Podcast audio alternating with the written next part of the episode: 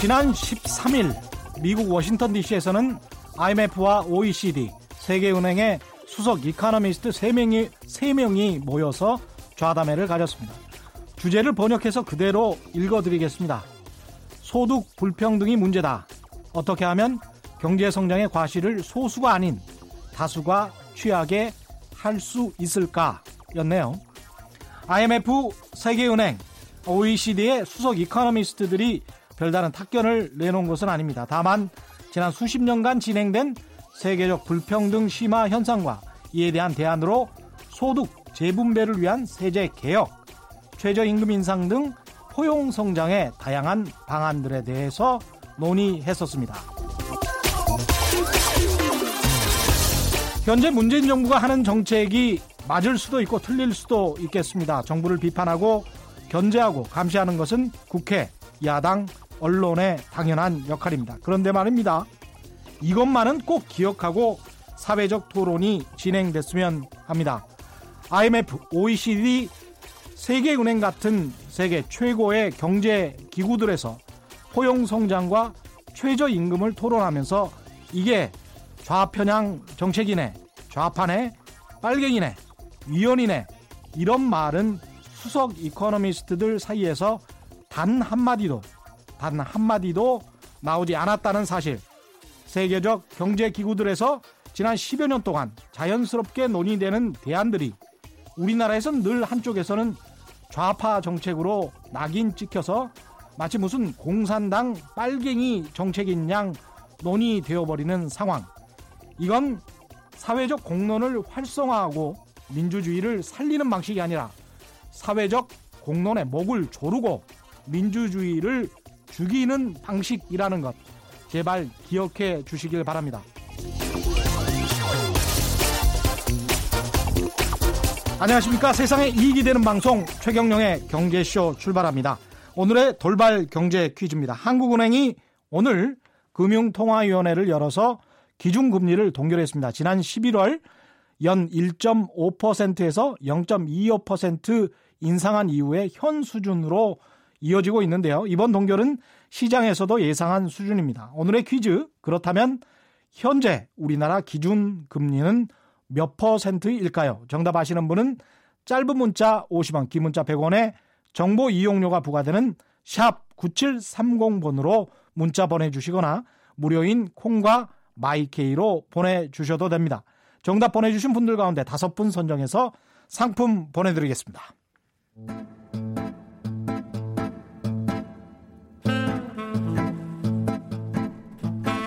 사람 경영, 인생 경영, 재무 경영, 인생은 경영입니다. 최경영의 경제쇼. 책에서 찾는 경제의 길, 책으로 읽는 경제 시간입니다. 홍순철 북칼럼니스트 나오셨습니다. 안녕하십니까? 네, 안녕하세요. 오늘 소개해 주실 책은 뭔가요? Death by Amazon. Death by Amazon. 예. 아마존에 의한 죽음. 그렇습니다. 예. 제목이 무시무시하죠. 아, 제목 무시무시하네요. 예. 예. 그 한때 이 신세대와 구세대를 구분하는 질문 가운데 하나가 예. 아마존 그럼 뭐가 떠오르세요? 라는 거였습니다. 저는 책. 그러시죠. 예. 비교적 신세대라고 예. 할 수 있겠네요. 예. 과거에는 사실 아마존 그러면 뭐 남미의 밀림 숲이다. 예. 지구의 허파다. 이렇게 답변하는 분들이 많았는데 최근에는 많은 분들이 당연하게 아마존 그러면 세계 최대의 인터넷 서점. 그렇죠. 예. 예. 혹은 뭐 전자상거래 업체. 예. 그렇게 시작을 했죠. 예. 온라인 예. 서점으로. 예. 지금은 사실은 서점이라고 표현할 수 없을 정도로 모든 일을 다하는 거의 그렇습니다. 플랫폼이 되어버렸습니다. 예. 예. 사실 1994년에 미국에서 서점으로 시작된 아마존이 지금 25년밖에 안 됐거든요. 그런데 예. 연간 매출액 200조 원의 세계 최대의 IT 기업으로 성장을 했는데요. 200조 원? 야, 엄청나죠? 예. 지금 전 세계의 뭐 모든 IT 기업을 비롯해서 많은 기업들이 아마존을 배워야 된다. 예. 아마존 배우기 열풍. 나서고 있습니다. 서점에 가보시면 아마존과 관련된 책들이 수없이 많이 쏟아져 나오고 있어요. 네. 그런데 이 책은 아마존으로부터 배워야 될 것이 아니라 아마존으로부터 죽지 않고 살아남는 법을 배워야 한다. 라고 이야기를 하고 있습니다. 야, 무시무시합니다. 그렇죠. 예. 그것이 우리 대부분의 제조업과 유통업의 현실이다라고 이야기를 하고 있는데요. 예. Death by Amazon, 아마존에 의해서 죽임을 당하는 기업들이 그만큼 수두룩하다라는 의미로 받아들여도 좋을 것 같습니다. 사실 우리도 자영업자들 위기 이야기하고 있습니다만은 온라인 상거래가 폭발적으로 증가하면서 그렇습니다. 2000년대 초반만 하더라도 이게 규모가 한 3조 원 수준이었는데 저희가 지금 100조 원이 넘습니다. 그렇죠. 예. 그러니까 우리가 자영업자의 해결 방안 이야기할 때 최저임금 물론 중요한 포인트 예. 가운데 하나인데 지금 거대한 유통 공룡에 의해서 잠식당하고 있는 초토화되고 있는 이 시장에 대한 어떤 개선 방향 함께 그렇죠. 고민을 해야 된다는 거죠. 예. 그러니까 책 제목이 Death by Amazon, 아마존에 의한 죽음인데 아마존에 의해서 위기에 직면하거나 사라지는 기업들 굉장히 많았죠. 그렇습니다. 예. 이 책의 저자가 시로타 마코토라는 일본 분이신데요. 예. 이분이 데스파이 아마존이라는 물론 책 제목을 사용했지만 만든 용어가 아닙니다. 이 용어를 처음 만든 곳은 미국의 한 투자 정보 회사인데요. 예. 거기에서 아마존 공포 종목 지수 라고 해서 예. 데스파이 아마존이라는 용어를 만들었어요. 그러니까 아마존의 성장으로 위기에 처한 상장 기업 종목들의 주가 예. 이걸 지수화한 건데요. 아마존 공포 종목 지수는 아마존의 약진으로 실적 악화가 예상되는 소매 관련 기업 53곳의 예, 지수로 구성이 되어 있습니다. 예. 아마존의 CEO인 제프 베조스가 가장 강력한 라이벌로 꼽고 있는 월마트도 여기에 포함되어 있고요. 예. 또 서전체인점 반스앤노블도 포함되어 있고 코스트코 또 노드스트롬 같은 백화점, 예. 드럭스토어, 또 유명 스포츠용품 브랜드도 여기 다 포함이 되어 있습니다. 그러니까 아마존 주가가 상승하면 반비례해서 하락하는 게 특징인 게 바로 이 데스 바이 아마존인데요. 예. 예를 들어서 몇 년 전에 예. 아마존이 유기농 채소를 취급하는 고급 슈퍼마켓 홀푸드 마켓의 인수 계획을 발표했습니다. 예. 그때 월마트의 시가총액은 하루 만에 170억 달러 증발했고요. 와. 또 다른 슈퍼마켓 체인 크로거는 주가가 26% 하락했습니다. 하루 만에 170억 달러면 18조 정도 됩니다. 엄청난 거죠. 예, 예. 그러니까 시장 진출한다라는 소식만으로 예. 지금 이러한 예 경쟁 기업들의 주가를 폭락시켰다라는 건데요. 그야말로 데스 바이 아마존이죠. 어떻게 해야 살아남을 수 있을지 고민해야 된다라고 책은 경고하고 있는 대부분이 겁니다. 대부분이 그러니까 오프라인의 병참, 이른바 이제 그 유통을 가진 업체들이 아마존의 주요 죽음 타겟 업체, 뭐 이렇게 말입니다. 경쟁 업체가 되겠네요. 우리나라에도 이미 아마존이 진출해 있죠. 그렇습니다. 예. 했지만 아직 본격적인 사업은 하지 않고 예. 뭔가 인터넷 서비스를 통해서 지금 수익을 만들어가고 있는데요. 네. 그러면서 또 계속 아마존이 뭔가 할 것이다라는 약간의 두려움들이 다 있는 것 같습니다. 그렇죠. 이 책을 보면요. 예. 지금 전 세계 각국으로 거침없이 진격하고 있는 아마존 제국의 확장 상황들이 소개가 되고 있습니다. 예. 그러면서 아마존에 대항하고 있는 오프라인 기업과 강소 제조업들의 생존 전략이 함께 소개가 되고 있는데요. 예. 뭐 우리나라도 최근에 새벽 배송 전쟁이 벌어지고 있다고 그렇죠. 예. 결국 유통시장의 판가름은 배송으로 결정지어진다는 말이 있습니다. 예. 그래서 요즘 아마존이 가장 신경을 쓰고 있는 분야가 바로 배송입니다. 그렇죠. 드론 배송, 자율주행 로봇 배송. 지금 배송 시장을 장악하기 위한 치열한 각축전이 벌어지고 있는데 이 책에 그 각축전의 양상도 흥미진진하게 표현이 되고 있는데요. 보여지고 예. 있는데요. 예. 혹시 아마존의 로고를 유심히 살펴본 적이 있으십니까? 아마존 예, 기억이 납니다. 기억이 나죠. 예. 보면요, 화살표가 밑에 있습니다. 예, 맞아요. 아마존 A에서 Z까지의 화살표가 밑에서 이렇게 쳐져 있어요. 아, A에서 Z까지군요. 그게 알파에서 오메가까지입니다. 예. 그러니까 세계에서 가장 넓고 긴 강인 아마존처럼 모든 거 다 팔겠다. 아, 이런 의미거든요. 모든 것을 잡아먹는 잡십 공룡이다. 라는 별명까지 생길 정도로 지금 아마존이 모든 사업에 진출을 하고 있고 기존 산업의 생태계를 지금 파괴하고 있는데요. 이런 과정에서 지금 수없이 무너져가는 기업들이 생겨나고 있습니다. 예. 대형 서점 체인인 만세노블, 세계 1위의 완구 회사였던 토이저러스, 예. 100년 전통의 백화점인 시어스, 예. 오프라인 기업들이 줄줄이 무너지고 있는데요. 최근에 아마존이 더욱더 공세를 더하고 있죠. 아마존 고라고 해서 무인, 사람이 없는 슈퍼체인을 오픈하고 있습니다. 아. 인공지능으로 그냥 물건 사갖고 나오면 결제까지 다 돼요. 예. 아마존 대시, 버튼 하나로 집에서 모든 걸 주문할 수가 있습니다. 아마존 에코, 예. 음성으로 모든 걸 주문할 수 있는 세계가 됐습니다. 새로운 첨단 기술로 지금 모든 젊은 소비자들을 자신들의 어장 안에 가두고 있는데 당연히 이렇게 되면 데스바이 아마존은 늘어날 수밖에 없는 것이죠. 근데 사실은 우리나라는 지금 사실 데스바이 온라인 매체들 때문에, 온라인 유통업체들 때문에 이미 진행 중이라고 봐야 되겠습니다. 그렇습니다. 아마존이 안 들어와도. 예. 사실 아마존이 우리나라에 진출하지 못하는 이유는 이미 시장을 잠식하고 있는 그렇죠. 수많은 유통 공룡 기업들이 있기 때문이다라고 볼 수 있는 것이죠. 사실은 우리나라가 그 세계적인 패스트푸드점이죠. 맥도날드가 성공하지 못한 유일한 자본주의 국가 중에 한 나라입니다. 그러게 말입니다. 왜냐하면 이미 아주 유명한 회사가 거의 골목골목에마다 매장을 열어버렸거든요. 그게 굉장히 큰 요인이 됐어요. 그게 그렇죠.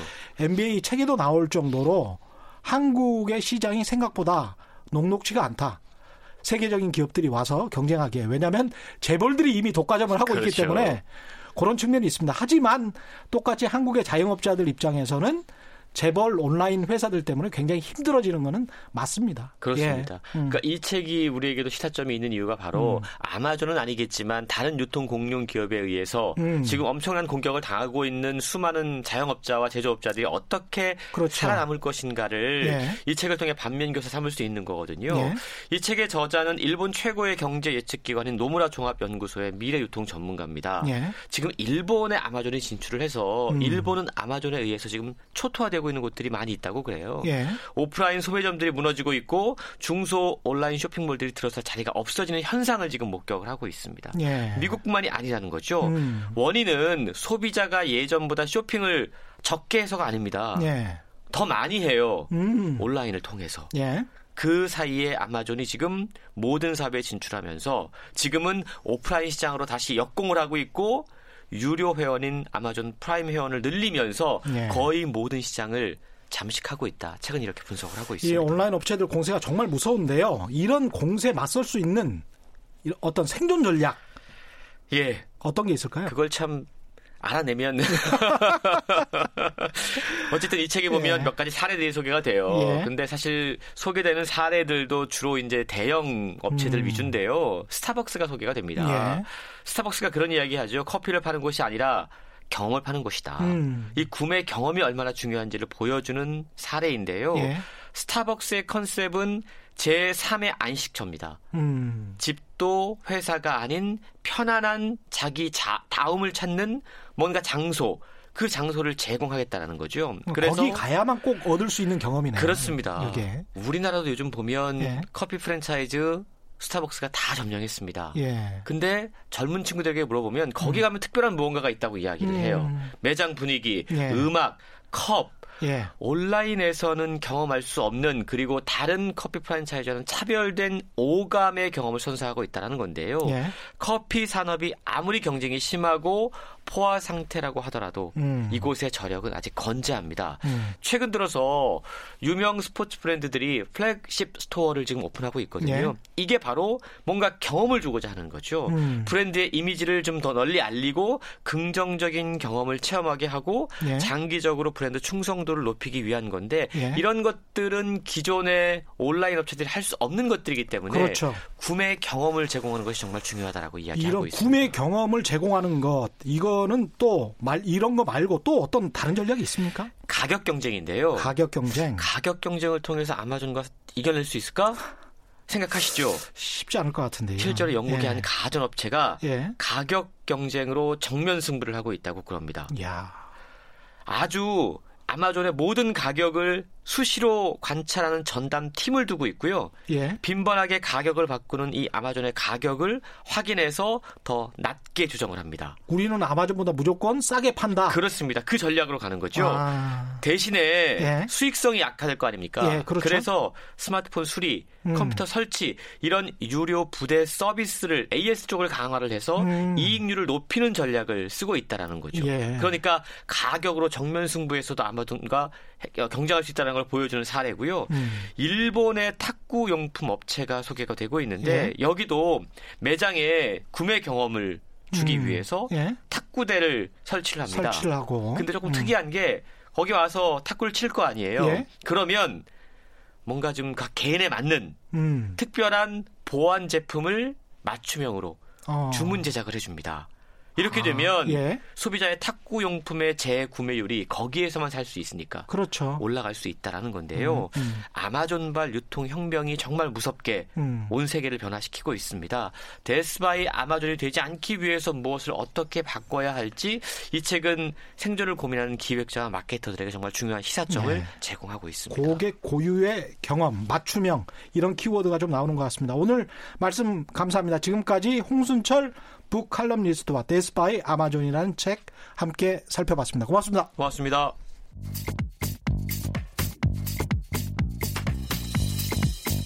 세상 어디에도 없는 중문직답 세무상담. 정직하고 지혜로운 납세의 길잡이 친절한 수남씨 안수남 세무사를 만나보세요. 부동산 세법에 대한 궁금증을 바로바로 풀어드리는 증문즉답 시간입니다. 오늘도 최경령의 경제쇼 공식 자문 세무사시죠. 세무법인 다수월의 안수남 대표 세무사 나오셨습니다. 세무사님 안녕하십니까? 네, 안녕하세요. 예. 네.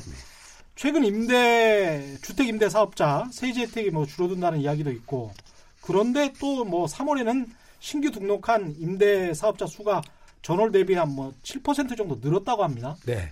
예, 요렇게 는 이유는 또 궁금하네요.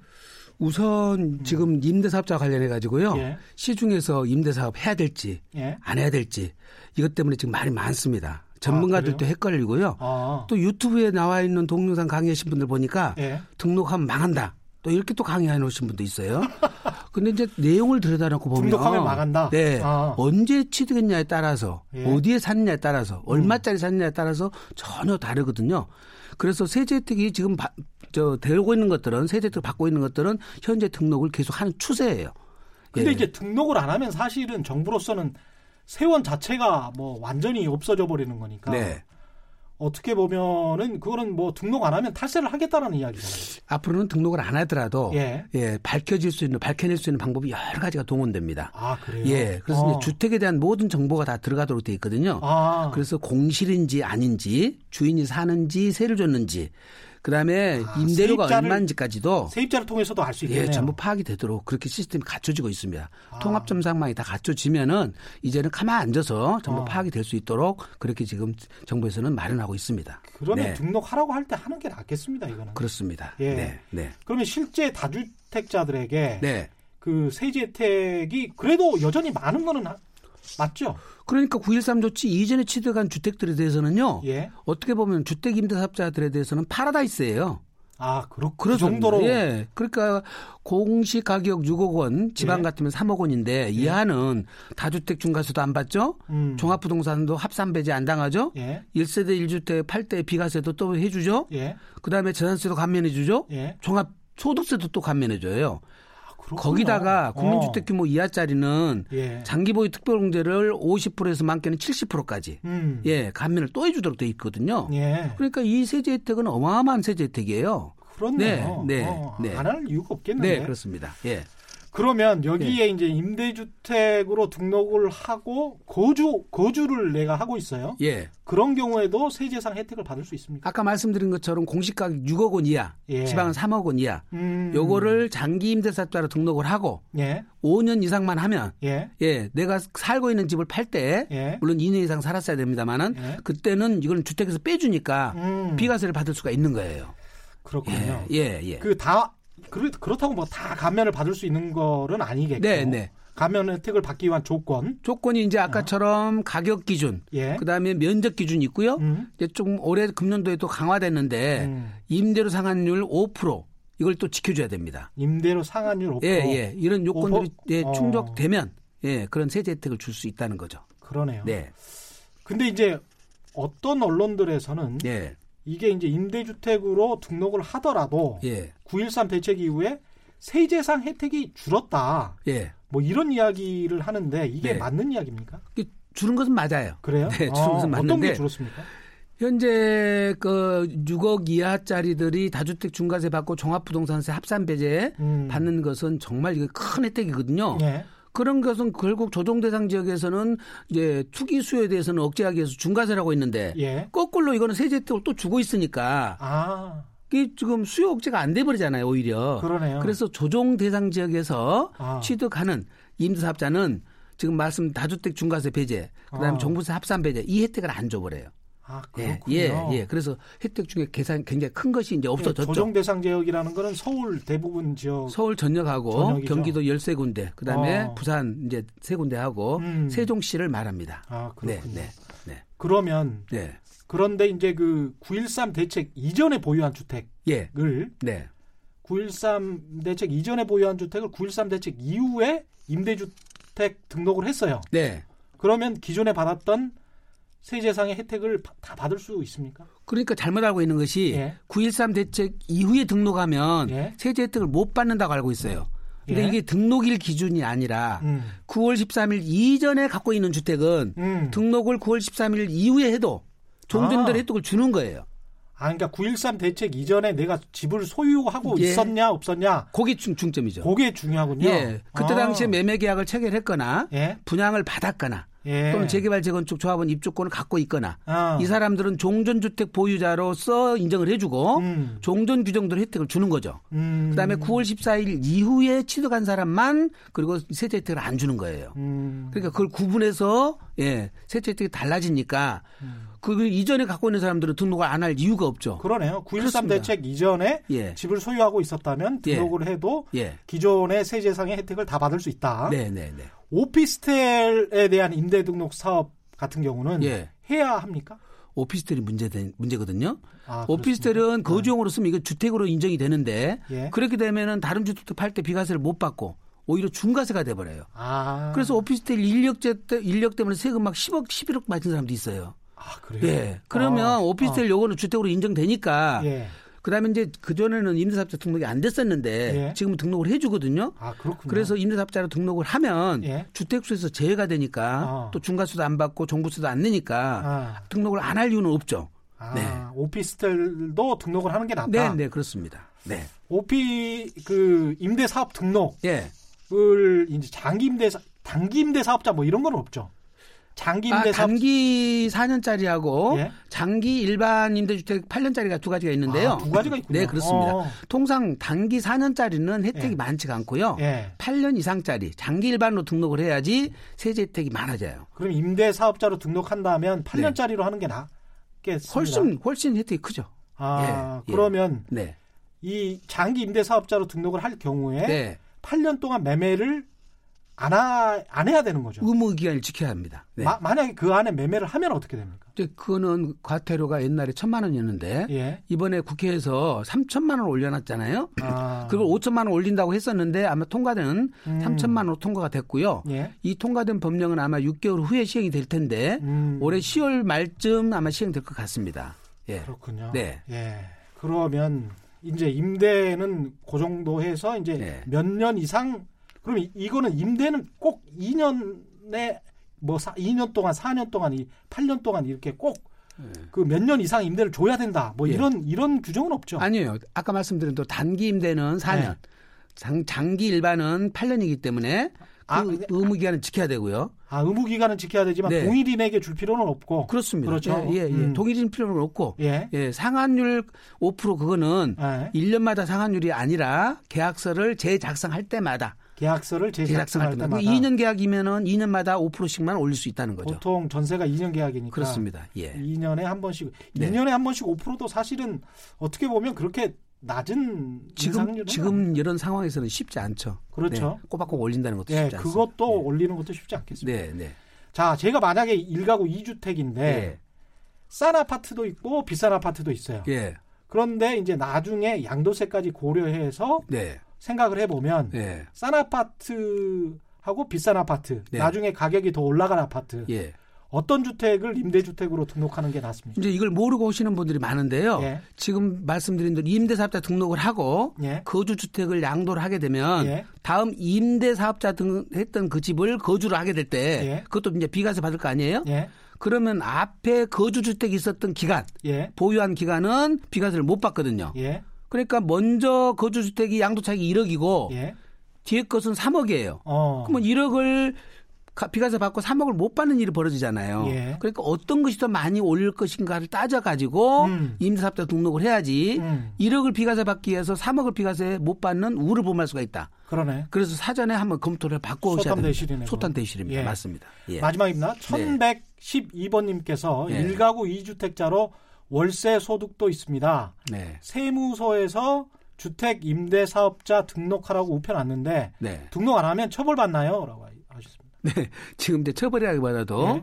가산세가 부과돼요. 아, 예, 이제 올해부터가 아니라 내년부터 이제 가산세가 부과되는데, 예, 수익금액의 0.2%니까 예. 물론 크지는 않지만, 예, 일단은 이제 가산세가 물게 된다는 걸 알고 계셔야 됩니다. 네, 알겠습니다. 오늘은 여기까지 말씀 네. 감사합니다. 세무법인 네. 다솔 안수남 대표 세무사와 함께했습니다. 고맙습니다. 네, 감사합니다. 헤드라인 뉴스입니다. 어제 5명이 숨지고 15명이 다친 경남 진주 아파트 방화 흉기 난동 사건 피의자에 대한 구속영장이 발부됐습니다. 공정거래위원회에 계열사 2곳을 누락하고 허위 자료를 제출한 혐의를 받는 이건희 삼성 회장에게 법원이 유죄를 인정해 벌금형에 약식 명령을 내렸습니다. 전기요금 누진제의 기초가 되는 필수 전력량 산정에 에어컨 전력 사용량을 반영하라는 감사원 지적에 대해 산업통상자원부는 계절별 요금제 도입을 신중하게 검토하겠다고 밝혔습니다. 2015년 말 발표된 이른바 한일 위안부 합의 관련 협상 문서를 정부가 공개하지 않아도 된다는 법원 판단이 오늘 나온 가운데 외교부가 피해자들의 상처 치유를 위해 노력해 나가겠다고 밝혔습니다. 지금까지 라디오 정보센터 조진주였습니다. 오늘의 돌발 경제 퀴즈 한 번 더 내드리겠습니다. 한국은행이 오늘 금융통화위원회를 열어 기준금리를 동결했죠. 지난 11월 연 1.5%에서 0.25% 인상한 이후에 현 수준이 이어지고 있습니다. 이번 동결은 시장에서도 예상한 수준인데요. 오늘의 퀴즈, 그렇다면 현재 우리나라 기준금리는 몇 퍼센트일까요? 정답 아시는 분은 짧은 문자 50원, 긴 문자 100원에 정보 이용료가 부과되는 샵 9730번, 샵 9730번으로 문자 보내주시거나 무료인 콩과 마이케이로 보내주셔도 됩니다. 정답 보내주신 분들 가운데 5분 선정해서 상품 보내드리겠습니다.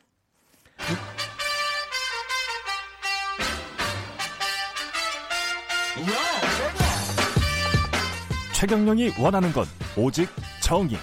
경제 정의를 향해 여러 걸음 깊이 들어갑니다. 최경영의 경제쇼. 문자가 많이 들어와 있습니다. 7818님 생뚱맞은 질문인데요. 생뚱맞지 않습니다. 질문 많이 해주십시오. 나라를 분류할 때 G7, G2 뭐 이렇게 하는데 G의 약자가 궁금합니다. G의 약자는 그룹입니다. 외국 사람들은 뭐 보통 그룹 오브 2, 그룹 오브 7, 그룹 오브 20 뭐 이렇게 이야기를 하더라고요. 3647님 1.75% 기준금리 동결되면 대출금 이자는 올라가나요? 지금과 똑같은가요? 간단하게 말씀드리면 뭐 지금과 똑같겠죠. 예, 다소 긴 문자지만 요 문자는 좀 읽어드리고 싶습니다. 1097님 오늘 정오에 동네 대형마트에 갔다가 너무나 황당한 장면을 봤습니다. 언젠가부터 계산대 현금 계산하시는 분들, 현금 계산원들의 숫자가 줄어들고 셀프 계산기, 일명 키오스크가 등장하더니 오늘은 계산원이 단 한 명밖에 없고 셀프 계산대가 7개, 8대, 그러니까 기계들로 다 대체가 됐다는 거죠. 저도 예전에는 소리치는 직원이 이끄는 대로 아무 생각 없이 무인 기계로 가서 한번 이용해 봤지만 그렇게 하면 마트 직원들의 일자리가 없어진다는 남편의 이야기에 아차 싶어서 이후로는 기계 아닌 사람에게로 갑니다. 앞으로 셀프 계산대가 6대 더 들어온다고 합니다. 아예 사람을 안 쓰려 하는 것 같다고 합니다. 여기는 안양 지역인데 다른 곳도 그렇게 진행되고 있겠죠. 분노가 느껴지는 것은 기업 총수가 수십억 거액의 본인 소득을 챙기면서 최저임금 받는 직원들을 감원시키거나 근로시간을 줄여서 임금을 적게 준다는 것이죠. 기계로 바꾸면 노조 문제도 덜 신경 쓰게 되고 현금 계산대에서 때따로 일어나는 손님들의 불만사항도 적어지니까 그야말로 총수를 비롯한 기업 경영인들은 손 안 대고 코 푸는 격이 되는 것이죠. 반복적인 일은 기계에게 맡겨 인간은 좀 더 창의적인 일을 하게 한다는 그럴듯한 말이 왠지 속임수로 느껴집니다. 최경영 기자님, 최경영의 경제쇼에서 이렇게 대형마트에서조차 캐시어들을 점차 최대한 줄이고 대부분 기계화하는 실태를 알아봐 주시고 대책을 함께 논의해 주시면 감사하겠습니다. 고맙습니다. 이런 말씀들 굉장히 잘 듣고 있고요. 아마존 같은 경우에 이제 제프 베조스가 이런 공격과 비판을 미국 언론들로부터 굉장히 많이 받아서 최저임금을 15불로 자발적으로 올린 사례가 있습니다. 그래서 사실 이런 사회적인 공격은 당연히 일어날 수밖에 없습니다. 미국 자본주의에서도 일어나고 지금 한국에서도 지금 서서히 일어나고 있는데요. 이런 다양한 의견들 보내주시면 감사하겠습니다. 지금은 이제 증시 전망 시간인데요. 국내 증시가 지난해 상당히 좀 어두울 것 같다라는 전망은 굉장히 많았었는데 이번 달부터 상당히 상승세를 보이고 있고 오늘은 주식시장이 약세를 보였습니다만은 기본적으로 전반적으로 이 상승세가 아닌가 이런 생각을 지금 하고 있습니다. 증시가 상승세를 보이고 있는지 아니면 오늘 하락으로 이게 끝난 건지 어느 정도의 랠리가 끝난 건지 시장을 냉철하고 깊이 있게 분석하는 이종우 이코노미스트 모시고 얘기 나눠보겠습니다. 안녕하십니까? 예, 안녕하세요. 본론에 들어가기 전에 짧게 이미선 헌법재판관의 주식 보유에 관해서 이거 어떻게 보십니까? 글쎄 청문회 이런 것에서 주식 담론이 얘기 나온 거는 이번이 처음인데요. 전체적으로 저희가 봤을 때는 문제는 없다라고 하는 것이 결론이다라고 말씀을 드릴 수 있습니다. 이제 그동안에 얘기 나왔던 것이 보유하고 있는 주식과 관련한 회사에 대해서 재판을 했다. 이런 것도 있었고요. 그다음에 또 거래 정지되기 전에 주식을 팔았다. 이런 것들도 있고 그렇지 않습니까? 내부 정보를 이용했다. 내부 정보 이용한 거나 이런 부분들은 저희가 봤을 때는 없는 것 같고요. 전문가 보시기에는 그렇죠. 그다음에 또 소송 이 부분들은 해당 회사가 아니기 때문에 별다른 문제가 없다라는 생각이 듭니다. 대신에 이제 가장 많이 얘기되고 있는 것이 과연 판사가 35억의 주식을 갖고 있는 것이 맞느냐 틀리느냐 이런 얘기들 이제 그게 지금은 가장 쟁점으로 남아 있는 이제 그런 부분들이다라는 생각이 드는데요. 아마 이 부분들은 우리 사회가 앞으로 주식과 관련해서 어느 정도까지를 수용해 줄 수 있는지 하는 것들에 대한 첫 번째 논의가 아닌가라는 생각이 들어서 향후 이게 어떻게 진행될 건가 하는 것이 상당히 저도 관심이 있는데요. 두 가지를 일단 우리 한번 볼 수 있습니다. 우선 지금 이미선 후보자 부부의 연봉이 6억 정도로서 추정이 되고 있거든요. 그렇기 때문에 35억 정도의 주식을 사는 것은 그 사람들의 소득으로 봤을 때는 크게 문제는 없다라는 생각이 듭니다. 특히 또 우리나라 같은 경우에는 투자의 수단이 크게 보면 부동산하고 주식 두 개밖에 없는 거거든요. 여기서 부동산을 선택하지 않았다라는 것이기 때문에 그런 면에서 봤을 때는 보통의 사람들이 봤을 때 좀 과하다라고 하는 부분들은 있지만 전체적으로 이게 문제가 되는 것 같다라는 생각은 들지 않습니다. 대신에 우리가 하나 짚어봐야 될 부분은요. 최근에 조양호 사장이 회장이 사망을 하지 않았습니까? 그리고 이제 조원태 사장한테 이제 승계가 되는 그런 과정인데 많은 언론들을 보게 되면요. 이런 얘기들을 많이 합니다. 상속세를 2천억을 내야 된다라고 하는데 지금 그러면 그 돈이 없으니 상속되는 주식을 팔고 하게 되면 대주주 지위를 잃을 수 있지 않느냐라고 하는 걱정을 굉장히 많이 해줘요. 이걸 왜 걱정을 해줘야 되는지 저는 잘 모르겠어요. 자본주의에서 그 상속을 받게 되면 세금을 내야 되는 건 당연한 거고요. 예. 돈이 없으면 상속받는 거를 팔아야 되는 건 당연한 거고. 맞습니다. 팔아서 지분이 떨어지게 되면 다른 사람이 지분이 더 많은 사람이 대주주가 되는 건 당연한 거거든요. 그래서 아마 제 생각으로는 요 부분, 그다음에 또 이미선 후보자의 주식 부분 이런 것들이 같이 맞물리면서 제 생각으로는 우리 사회의 이제 첫 번째 담론이 형성되는 것이기 때문에 이게 어떻게 될 것인가 하는 것들을 우리 한번 좀 지켜봐야 되지 않는가라는 생각이 듭니다. 한 가지만 여쭤볼게요. 네. 이게 거래를 굉장히 많이 했다. 몇천 회 했다. 여기에 관해서는 어떻게 생각하십니까? 이게 뭐 5,000회를 했다 뭐 이런 얘기 많이 나오지 않습니까? 만약에 주식을 저기 그 1,000주를 판다라고 하는데 진짜 이런 경우는 발생하기 어렵겠지만 10주씩 계속해서 팔려나가는 경우. 그러면 100번의 거래가 돼야지만 1,000주가 다 팔리는 거 하지 않겠습니까? 그렇죠. 예, 그렇죠. 예. 그게 모두 다 거래 횟수로서 기록이 되는 거죠. 그러니까 나는 1,000주를 팔기 위해서 한 번 냈는데 우연히 10주씩 팔려가지고 그게 100회 거래가 돼버리는 형태가 되는 겁니다. 그렇기 때문에 5,000회의 그 거래 횟수 이거를 일일이 다 봐야 되겠지만 대체적으로 보게 되면 그런 형태로서 기록이 되기 때문에요. 5,000에 그 매매가 됐다라고 하는 것이 5,000번을 매매했다는 이야기가 그렇죠. 아니군요. 이게. 그게 그렇게 과한 거는 아니다라고 봐야 되겠죠. 생각을 해보니까 5,000주를 내놓으면 그게 거래가 성사가 되면 그때마다 거래 횟수로 잡히니까 그렇죠. 그게 한 주든 10주든 100주든 간에 5,000주가 팔리든 그건 뭐 아무튼 거래 횟수 한 번으로서 전부 다 기록이 그래서 수초를 몇 번 안 사고 팔았을 수도 있겠습니다. 예, 그렇죠. 예, 오늘 본격적인 증시 이야기 해볼 텐데요. 시간이 별로 없어서 일단 지난 수요일까지만 보면 주식시장이 35년 만에 처음으로 13일 연속 상승했습니다. 예, 그렇죠. 뭔 일입니까? 굉장히 많이 상승을 했는데요. 그 상승한 이유를 우리가 한번 보게 되면 크게 아마 한 3가지 정도로서 좀 정리를 해볼 수 있지 않을까라는 생각이 드는데요. 우선 미국 시장이 굉장히 많이 올랐습니다. 선진국 시장, 그러니까 특히 미국 시장이 사상 최고치 부근까지 올라갔거든요. 그렇게 되다 보니까 이제 주가가 우리나라도 따라 올라간 부분들이 있고요. 그다음에 이렇게 올라가게 된 특히 미국 주식시장이 올라가게 된 가장 큰 이유는 그 3월 달에 연준이 금리를 추가적으로 이제 더 이상 인상하지 않겠다. 이른바 이제 금융 완화 정책으로 다시 돌아가겠다라는 얘기를 했거든요. 확실한 시그널을 줬죠. 그렇죠. 그게 이제 그동안에 10년 동안 금리가 낮을 때 주가가 올라갔다라고 하는 경험들이 있기 때문에 그거에 대해서 이제 반응을 보였다라고 일단 볼 수가 있고요. 그다음에 세 번째는 미국하고 중국의 무역 분쟁이 계속되고 있고 지금 무역 협상이 진행 중인데 시장에서는 그게 아주 잘 타결이 될 거다라고 하는 기대를 갖고 있기 때문에요. 그 부분들이 한꺼번에 이렇게 그 작동을 하면서 그 13일 동안 주가가 계속해서 상승하는 아주 뭐 보기 드문 기록을 기록했다 이렇게 볼 수가 있겠죠. 미중 무역 전쟁 같은 경우는 원만하게 타결될 거라고 보십니까? 예, 그 시장에서는 지금 그렇게 보고 있습니다. 가장 대표적으로 말씀드릴 수 있는 것이 그 3개월 동안에 걸쳐서 중국의 주식시장이 33% 정도 상승을 했어요. 이 부분들은 딱 그 무역 분쟁이 발생하기 전내 주가 수준으로서 지금 돌아온 상태거든요. 물론 이제 중국의 경제가 최근에 조금씩 좋아진다라고 하는 부분들도 있지만 그걸 가지고 주가가 전체적으로 올라갈 수는 없는 거고요.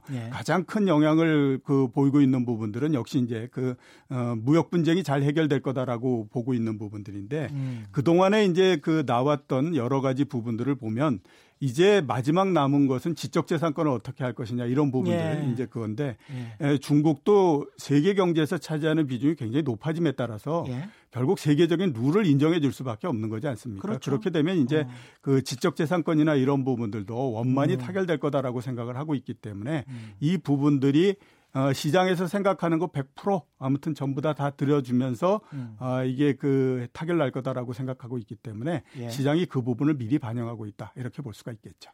근데 여하튼 간에 금리 수준을 계속 동결시키고 뭐 이렇다는 거는 선진국 경제가 미국을 포함해서 지난해보다는 별로 안 좋다.